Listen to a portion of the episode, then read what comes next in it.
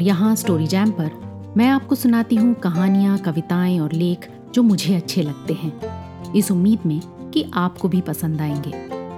अगर आप हिंदी, उर्दू साहित्य के शौकीन हैं तो जहाँ भी ये पॉडकास्ट सुन रहे हैं सब्सक्राइब ज़रूर कीजिए। और अगर अभी तक मेरे YouTube पेज तक नहीं पहुँचे तो वहाँ भी ज़रूर आइएगा। YouTube पर कभी कभी मैं वीडियोस भी पोस्ट करती हूँ, जो शायद आपको अच्छे लगेंगे। अब आज की कहानी। ऐसी जिसे आप यकीनन दोबारा सुनेंगे, सुनाएँगे और शायद इससे कुछ सीख ले जाएँगे। किस्सा है चार उद्यमी यानी ऑन्टरप्रनोरियल हजामों का, जिन्हें किस्मत मिला देती है। चारों मिलके एक हजामत की दुकान खोलते हैं, या यूँ कह लीजिए फैंसी हेयर कटिंग सैलून उनका स्टार्टअप है। अपनी दुकान के सब छोटे बड़े काम वो खुद ही करते हैं, यानी कि बूट स्ट्रैपिंग और फिर उन्हें मिल जाते हैं एक मुंशी जी, यानी कि इन्वेस्टर फिर क्या होता है? लीजिए सुनिए। गुलाम अब्बास की लिखी इस मज़ेदार कहानी को। नाम है फैंसी हेयर कटिंग सैलून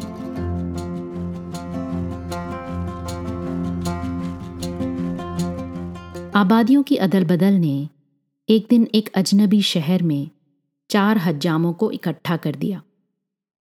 वो एक छोटी सी दुकान पर चाय पीने आए। जैसा कि कायदा है, हम पेशा लोग जल्द ही एक दूसरे को पहचान लेते हैं। ये लोग भी जल्द एक दूसरे को जान गए। चारों वतन से लुट लुटा कर आए थे। जब अपनी बिपता सुना चुके तो सोचने लगे कि अब करें तो क्या करें। थोड़ी थोड़ी सी पूंजी और अपनी अपनी किस्मत हर एक के पास थी ही। सलाह ठहरी कि चारों मिलकर एक दुकान लें और साझे में काम शुरू करें। ये तकसीम के आगाज़ का जमाना था। शहरों में अफरा तफरी फैली हुई थी। लोग दिल जमाई से कोई काम न कर पाते थे। तमाम कारोबार सर्द पड़े हुए थे। फिर भी इन हजामों को दुकान के लिए काफ़ी दौड़ धूप करनी पड़ी।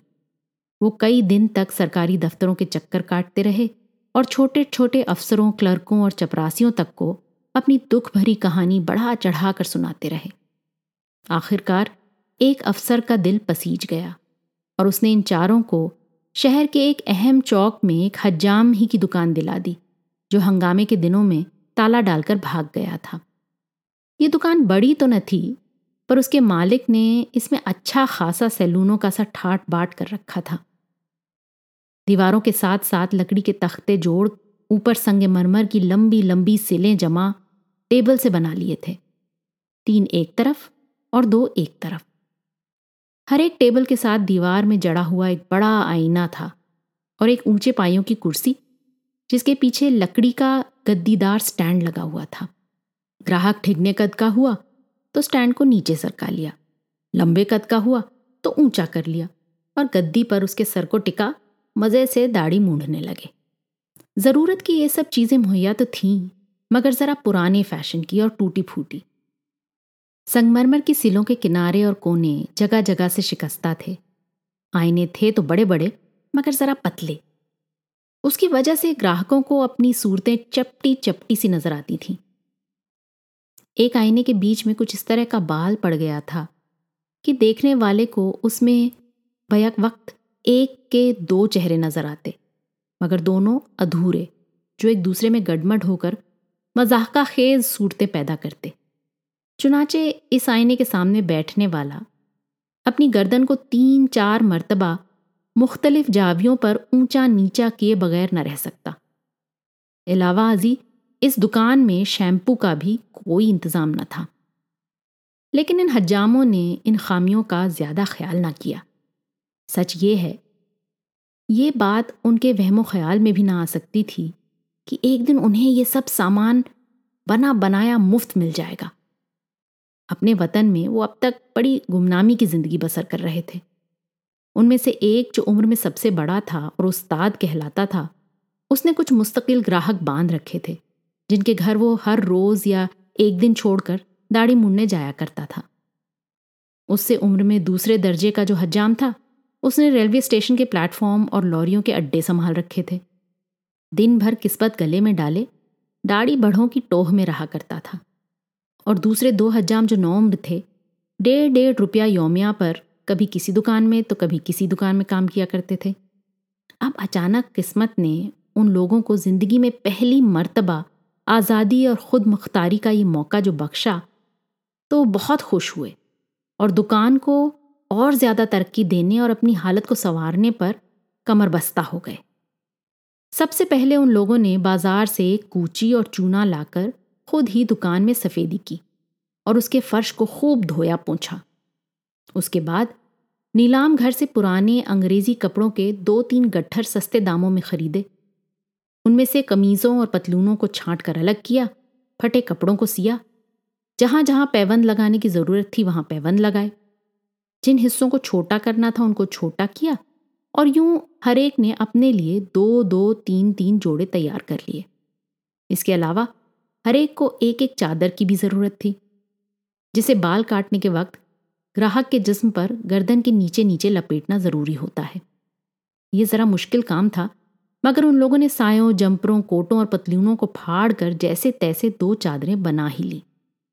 कपड़ों के इसी ढेर में उन्हें रेशम का एक स्याह पर्दा भी मिला, जिसमें सुनहरे रंग की तितलियाँ बनी हुई थीं। कपड़ा था तो बोसीदा मगर अभी तक उसमें चमक तमक बाकी थी। उसे एहतियात से धोकर दुकान के दरवाजे पर लटका दिया। अपने अपने औज़ार सबके पास थे ही, उनकी तो फ़िक्र ना थी। अलबत्ता थोड़े थोड़े दामों वाली कई चीज़ें खरीदी गईं। मसलन स्लोलाइट के प्याले, साबुन के लिए, दाढ़ी के ब्रश, फिटकरी, छोटी बड़ी कंघियाँ, तौलिए दो तीन तेज खुशबू वाले देसी तेलों की शीशियाँ, एक घटिया दर्जे की क्रीम की शीशी, एक सस्ता सा पाउडर का डिब्बा। इलावा अजी कबाड़ियों की दुकानों से विलायती लेवेंडर की टेढ़ी तिरछी खाली शीशियाँ खरीद उनमें सरसों का तेल भर दिया। दुकान की आरइश की तरफ़ से भी ये लोग गाफिल नहीं रहे। दुकान के पहले मालिक ने उसमें ना जाने किस जमाने की दकियानूसी तस्वीरें लटका रखी थी। उनको उतार डाला और उनकी जगह दो एक पुराने अमेरिकन फ़िल्मों के बड़े बड़े रंगदार पोस्टर जो एक कबाड़िए के यहाँ से ले आए थे, दुकान के अंदर दीवारों पर चस्पा कर दिए। अलावा अजी दो तीन कात और एक कैलेंडर, जिसमें मुल्क के बड़े बड़े सियासी लीडरों की फ़ोटो थी, दीवार पर टांग दिए। दुकान को जल्द चलाने के ख्याल से उन्होंने कीमतें बहुत कम रखी। चुनाचे एक गत्ते पर स्याह रोशनाई से हजामत की मुख्तलिफ़ किस्मों की कीमतें लिखवा कर उसे दीवार पर ऐसी जगह टांग दिया कि ग्राहक जैसे ही दुकान में दाखिल हो, उसकी नज़र सबसे पहले उसी पर पड़े। पहले हज्जाम ने इस दुकान का नाम फैंसी हेयर कटिंग सैलून रखा था। ये नाम दुकान की पेशानी पर बहुत जली हरूफ में अंग्रेज़ी और उर्दू दोनों जबानों में लिखा हुआ था। एक बाबू से फैंसी का मतलब मालूम करके बहुत खुश हुए और फैसला किया कि फ़िलहाल इसी से काम लिया जाए। कोई नया नाम रखते तो इसको मिटाने और उसको लिखवाने पर खासी रकम खर्च करनी पड़ती। जिस रोज़ बाकायदा तौर पर दुकान का उद्घाटन होना था उन्होंने दोपहर को बड़ी मेहनत से एक दूसरे की हजामतें बनाई, लंबी लंबी कलमें रखी, गर्म पानी से खूब मल मल कर नहाए साफ़ सुथरी कमीज़ें और पतलूनें पहनी, जिनको उन्होंने करीब की एक लॉन्ड्री से धुलवा लिया था।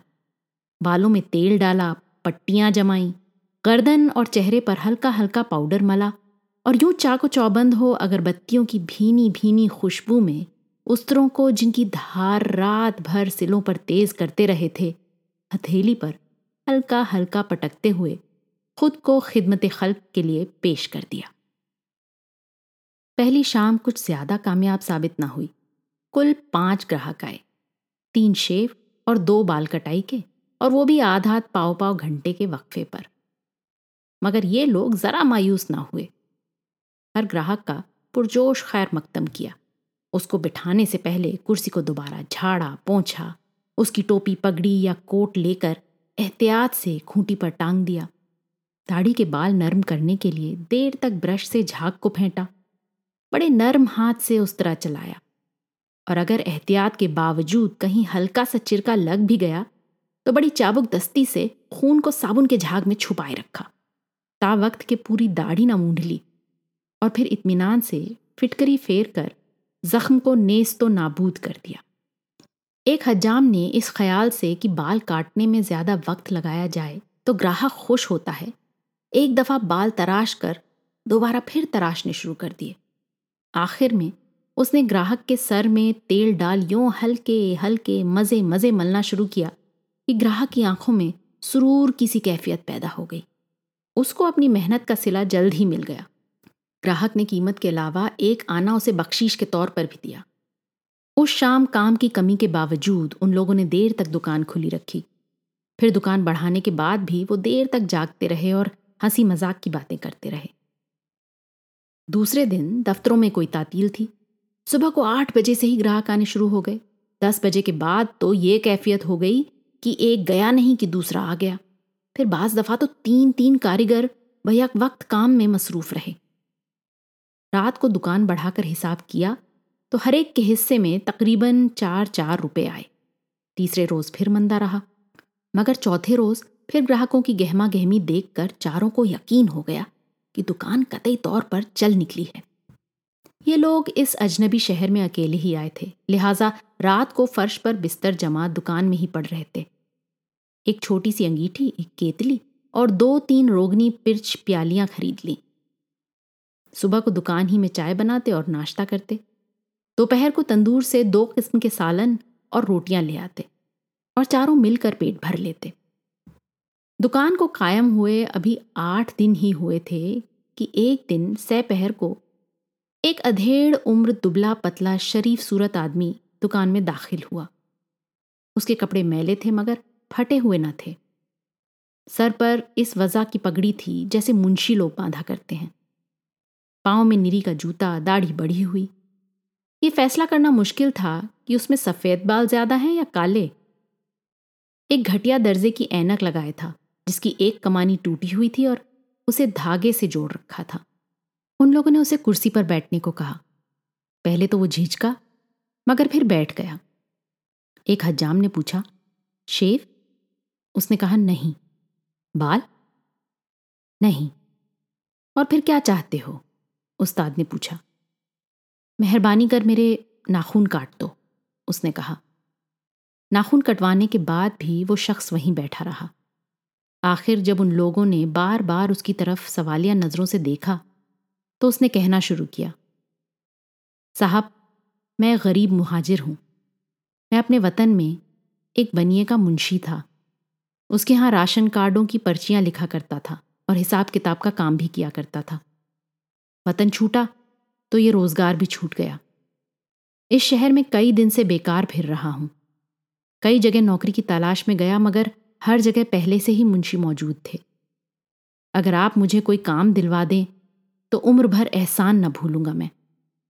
इस बेकारी से ऐसा तंग आ गया हूँ कि जो काम भी मुझे बताएँगे, दिलो जान से करूँगा। हिसाब किताब के काम के अलावा मैं खाना पकाना भी जानता हूँ। उसकी बात सुनकर ये लोग थोड़ी देर खामोश रहे और आँखों ही आँखों में एक दूसरे से सलाह मशवरा करते रहे। आखिर उस्ताद ने जबान खोली। देखो मियाँ, हम खुद मुजाहिर हैं और नया नया काम शुरू किया है। तनख्वाह तो हम तुमको देने के नहीं। हाँ खाना दोनों वक्त हमारे साथ खाओ, बल्कि खुद ही पकाओ। क्योंकि तुम हमारे भाई हो, बस अपनी दुकान को झाड़ पहुँच दिया करना। फिर जब कहीं तुम्हारा काम बन जाए तो शौक से चले जाना, हम रोकेंगे नहीं। उस शख्स ने बड़ी खुशी से उनकी ये शर्त मंजूर कर ली। शुक्रिया अदा किया और वहीं रह पड़ा। दूसरे दिन बाज़ार से एल्युमिनियम की एक देगची और कुछ बर्तन खरीदे गए और दुकान में हंडिया पकने का सामान होने लगा। मगर पहले ही रोज उन पर यह बात ज़ाहिर हो गई कि यह शख्स खाना पकाना कुछ वाजिबी ही जानता है। ताहम उसे निकाला नहीं गया। झाड़ने पोछने में वो काफ़ी चुस्त था। बाज़ार से सौदा भी दौड़ कर ले आता था। सच ये कि एक शख्स जो आठ पहर गुलामी करने को तैयार था, खत पत्र लिख सकता था, हिसाब किताब जानता था, आकाओं से, अदब से पेश आता था, दो वक्त की रोटी पर कुछ महँगा नहीं था। यूँ ही दिन गुजरते गए। यहाँ तक कि दुकान खुले दो महीने हो गए। इस अरसे में दुकान ने खासी तरक्की कर ली थी। उन लोगों ने उसके लिए कुछ नया फर्नीचर भी खरीद लिया था। शैम्पू के लिए बेसन वगैरह भी लगवा लिया था। और थोड़ी थोड़ी रकम हर एक ने बचा भी ली थी। तीसरा महीना भी आधा ही गुजरा था कि एक दिन सुबह ही सुबह उस्ताद को अपनी बीवी बच्चों की याद बेतरह सताने लगी। दोपहर होते होते वो ठंडी ठंडी साँसें लेने लगे। तीसरे पहर तक उसकी उदासी और भी बढ़ गई। शाम होने से पहले ही उसने अपने साथियों से चार दिन की छुट्टी ली और बीवी बच्चों को ले आने के लिए रवाना हो गया, जो कोई 200 मील दूर किसी शहर में अपने किसी रिश्तेदार के दरवाजे पर नाख्वानदा मेहमान बने पड़े थे। उस्ताद ने चार दिन में लौट कर आने का पक्का वादा किया था और बड़ी बड़ी कस्में खाई थी। मगर वापसी में पूरे पंद्रह दिन लग गए। बीवी बच्चों को तो स्टेशन के मुसाफिर खाने में ही छोड़ा और खुद दुकान पर पहुँचा। उसने अपने साथियों को बीमारियों की एक तवील दास्तान सुनाई, जिसमें उसकी बीवी और चार बच्चे मुबतला थे और वो तकलीफ़ें भी बयान की। जो बीवी बच्चों को यहाँ तक लाने में उसे उठानी पड़ी। आखिर में उसने खर्च की तंगी का ज़िक्र किया और रुपया कर्ज मांगा। ये बात तो ज़ाहिर ही थी कि जितने रोज़ उस्ताद ने दुकान में काम नहीं किया था, इतने रोज़ की आमदनी में उसका कोई हिस्सा ना था। और फिर एक कारीगर के कम हो जाने से आमदनी भी कम ही हुई थी। मगर कुछ तो बुजुर्गी का लिहाज करते हुए और कुछ मुरवत की वजह से उसके साथियों ने उसे ये बात ना जताई। बल्कि हरेक ने अपनी अपनी जेब से पाँच पाँच रुपए निकाल कर उसके हवाले कर दिए। पंद्रह रुपए उस्ताद की ज़रूरतों के मुकाबले में बहुत कम थे, मगर वो चुपचाप ये रकम लेकर चला गया। दूसरे दिन से फिर चारों आदमी काम करने लगे। अब तक तो उनका ये कायदा रहा था कि ग्राहकों से कीमतें ले लेकर अपने पास ही जमा करते रहते और रात को दुकान बढ़ाते वक्त सारी रकम इकट्ठी करके आपस में बराबर बराबर तकसीम कर लेते। दुकान के रख रखाव टूट फूट और अपने और नौकर के खाने पीने पर जो रकम खर्च होती, उसमें वो चारों बराबरी के साथी थे। मगर उस्ताद ने दूसरे ही दिन बातों बातों में अपने साथियों से कह दिया कि, भाई, मैं बीवी बच्चों वाला हूँ परदेश का मामला है, उनको अकेला कैसे छोड़ सकता हूँ? इसलिए रात को मैं उनके पास सोया करूँगा।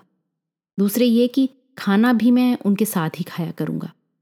आज से तुम खाने पीने के खर्च में से मेरा नाम निकाल दो। और भाइयों, ये कैसे हो सकता है कि मैं तुम्हारे साथ खर्च करूँ और उधर घर पर भी? उसके साथ ही ये बात सुनकर खामोश हो रहे। अब उस्ताद दोपहर को खाना खाने घर चला जाता, जो उसने करीब ही ले लिया था, दो घंटे बाद लौटता। रात को वो जल्द ही दुकान बढ़वा, अपना हिस्सा ले चलता बनता।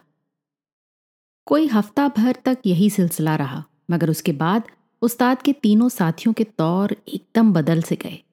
अब वो अक्सर आपस में खुसर फुसर करते और चुपके चुपके उस्ताद की हरकतों को गौर से देखते रहते। खसूसन उस वक्त, जब हजामत के बाद उस्ताद ग्राहक से कीमत वसूल करता, वो कनखियों से देखते रहते कि उस्ताद पैसे किस जेब में डालता है। एक रात जब उस्ताद दुकान से रुखसत हुआ तो उसके तीनों साथी देर तक जागते और आपस में बात करते रहे। उन्हें उस्ताद के खिलाफ कई शिकायतें थीं।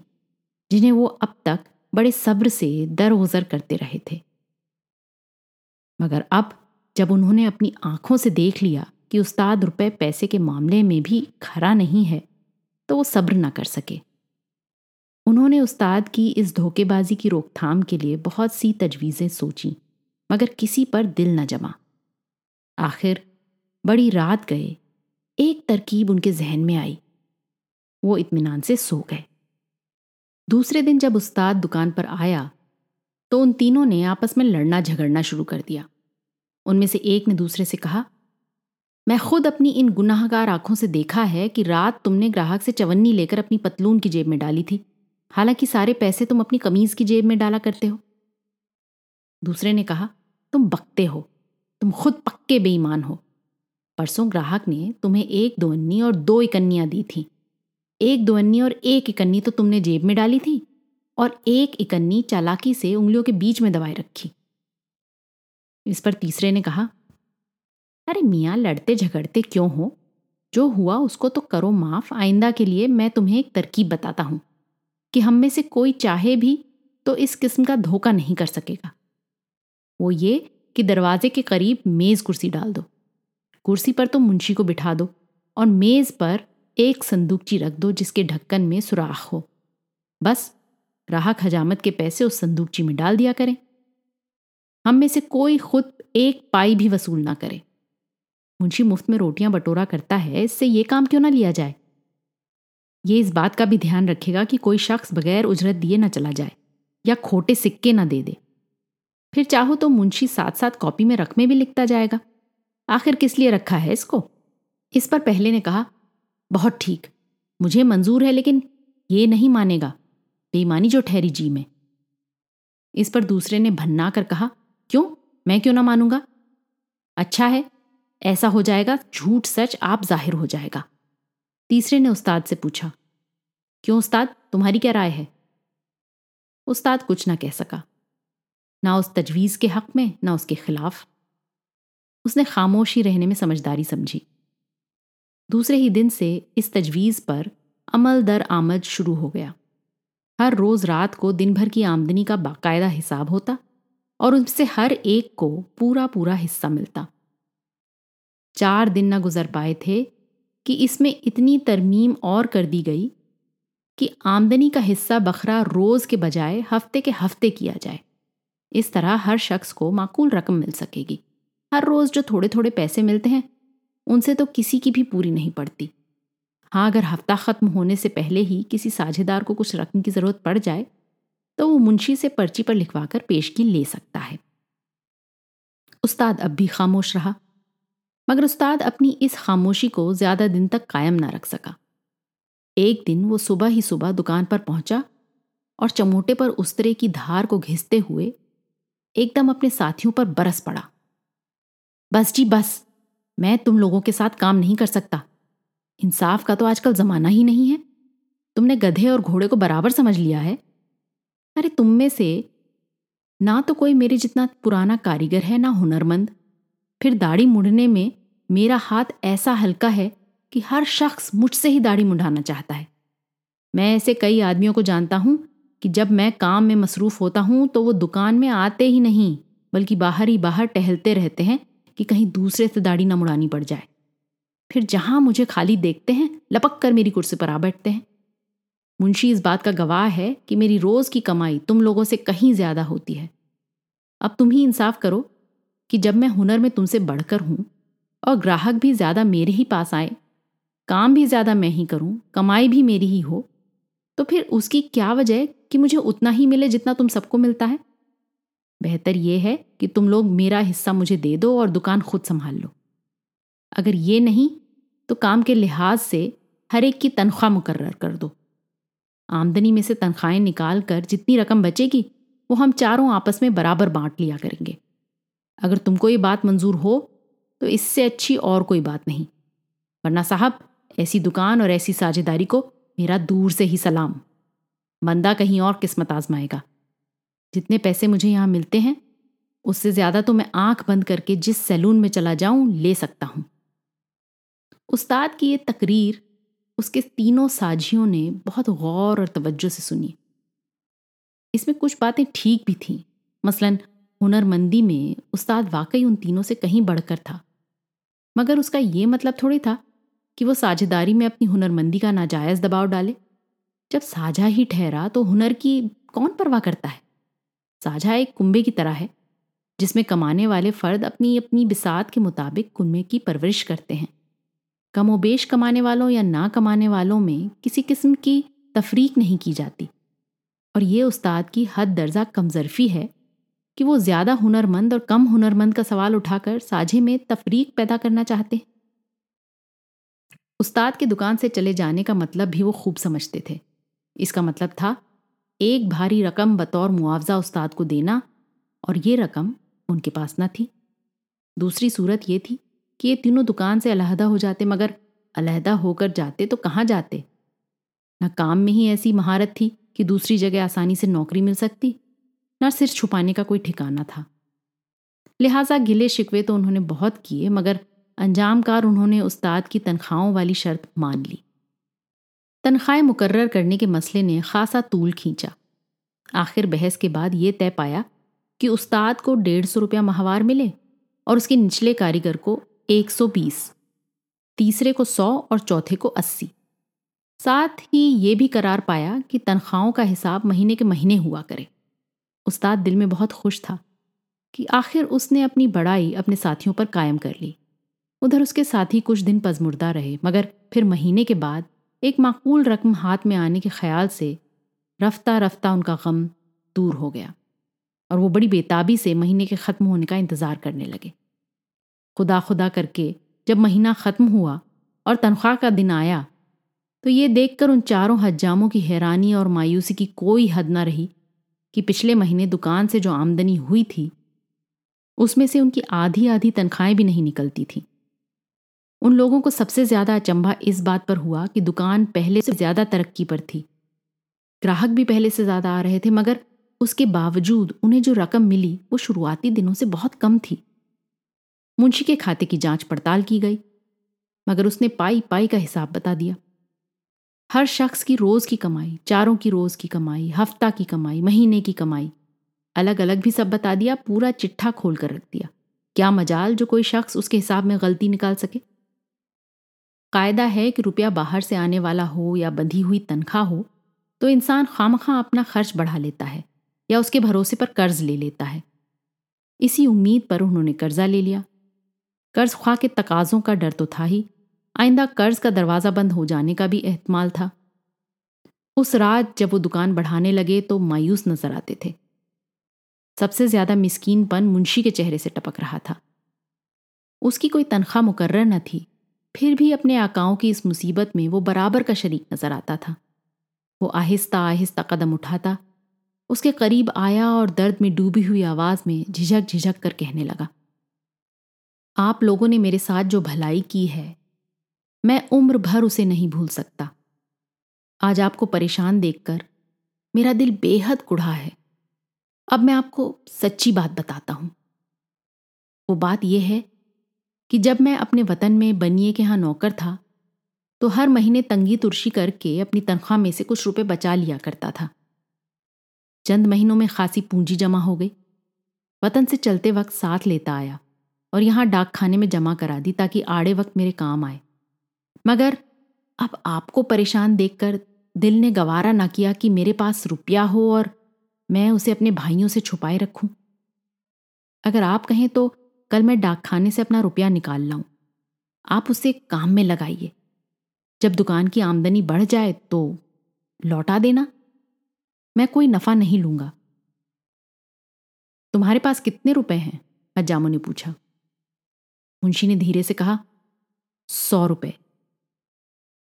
दूसरे दिन मुंशी डाक खाने से सौ रुपए निकाल लाया और उसने अलग अलग रसीद लेकर वो रकम बांट दी। इस तरह उनकी परेशानियाँ किसी कदर दूर हो गईं, मगर अगले महीने दुकान में इससे भी कम आमदनी हुई। अब तो ये लोग बहुत ही घबराए। मुंशी ने बड़ी छानबीन के बाद आमदनी में कम होने की ये वजह दरियाफ्त की कि चूँकि चौक के दूसरे हेयर कटिंग सैलून ने भी उनकी देखा देखी या मंदे की वजह से अपने यहाँ की कीमतें कम कर दी हैं, इसलिए वो ग्राहक जो महज किफ़ायत के ख्याल से उनके यहाँ लपक आए थे, अब उन सैलूनों में पट गए हैं। उन लोगों ने मुंशी की बात का कुछ यकीन किया, कुछ ना किया। बहरहाल वो इससे ज़्यादा और कर भी क्या सकते थे? चूँकि मुंशी अब के अपने भाई से सौ रुपए का कर्ज ले आया था, इसलिए उन लोगों को ज़्यादा परेशानी ना उठानी पड़ी। तीसरे महीने सूरत हाल कुछ सुधर गई और उन्होंने किसी कदर इत्मीनान की सांस ली। मगर चौथे महीने आमदनी एकदम फिर कम हो गई। इस पर सितम यह हुआ कि इस दफ़ा मुंशी ने अपनी मजबूरी ज़ाहिर कर दी। उसने कहा, भाइयों, अगर मेरे पास रुपया होता या मैं कहीं से ला सकता तो मैं आपके कदमों में निछावर कर देता। लेकिन मेरे पास जो कुछ था, मैं पहले ही आपकी नज़र कर चुका हूँ। उस रात तो उन्होंने ज़्यादा इसरार ना किया, मगर दूसरे दिन सुबह होते ही चारों ने मुंशी को आ घेरा। जब उनकी खुशामदों की हद ना रही तो मुंशी ने कहा अच्छा भाइयों, शाम तक सब्र करो। शाम हुई तो उन चारों हजामों से यूँ मुखातिब हुआ। साहबों, मुझे ऐसा मालूम होता है कि इस दुकान की हालत कभी नहीं सुधरेगी। उसकी वजह यह है कि आप लोगों ने अपनी अपनी जो तनख्वाहें मुकर्र कर रखी हैं, आमदनी से कहीं ज़्यादा हैं। अगर आप चाहते हैं कि दुकान चले और आपकी परेशानियाँ दूर हों तो सबसे पहले आप अपनी इसलाह कीजिए। मेरा मतलब ये कि आप सब अपने अपने अखराजात कम कीजिए। और दूसरे ये कि आप अपनी उतनी ही तनख्वाह मुकर्र कीजिए जितनी आम तौर पर इस किस्म के सैलून के मुलाजमों को दी जाती है। अगर आप मेरी तजवीज़ की हुई तनख्वाह मंजूर कर लें तो मैं आपको यकीन दिलाता हूँ, बल्कि इस बात का ठेका लेता हूँ कि हर महीने आपको पूरी तनख्वाह मिला करेगी। मैं तो यहाँ तक कहता हूँ कि अगर आप मेरे कहने पर चलें तो आपको हर महीने की पहली को पेश की ही तनख्वाह मिल जाया करेगी। ये रुपया कहाँ से आएगा, इससे आपको मतलब नहीं। चाहे मैं चोरी करूँ, डाका डालूं, मगर आपको तनख्वाह पेशगी ही मिलती रहेगी। आपने मेरे साथ ऐसी भलाई की है कि मैं उम्र भर भूल नहीं सकता। और भाइयों, अगर आपको ये शर्त मंजूर ना हो तो आप जाने और आपका काम। मैं आपके लिए रुपए का बंदोबस्त नहीं कर सकता। चंद लम्हे खामोशी रही। इसके बाद उस्ताद ने मुंशी से पूछा अच्छा बताओ तो तुम क्या तनख्वाहें मुकर्र करते हो? मुंशी ने जवाब दिया, वो साखी माफ़ मैं ज़्यादा से ज़्यादा आपको अस्सी रुपए दे सकता हूँ। दूसरे नंबर वाले को साठ, तीसरे को पचास और चौथे को चालीस। अगर आप लोग ये तनख्वाहें मंजूर कर लें तो मैं अभी जाकर, चाहे मुझे दुगने, तिगने सूद पर कर्ज ही लेना पड़े, आप सबके लिए 230 रुपए बतौर पेश की तनख्वाह लेकर आता हूँ। और वादा करता हूँ कि हर महीने इसी तरह आपको पेश की तनख्वाह मिला करेगी। याद रखो मेरे दोस्तों ये तनख्वाहें किसी बड़े हेयर कटिंग सैलून के मुलाजमों की तनख्वाहों से कम नहीं है। आप लोग जाकर खुद दरियाफ्त कर सकते हैं। अलबत्ता अपने मुलाजमों को पेश की तनख्वाहें देना सिर्फ़ उसी सैलून की खसूसियत होगी। मुंशी की ये तकरार सुनकर चारों हज्जाम गुमसुम से रह गए और किसी ने उसकी बात का जवाब न दिया। मगर ये खामोशी बड़ी सब्र आजमा थी। उन्होंने बेबसी से एक दूसरे की तरफ़ देखा और फिर गर्दनें झुका ली।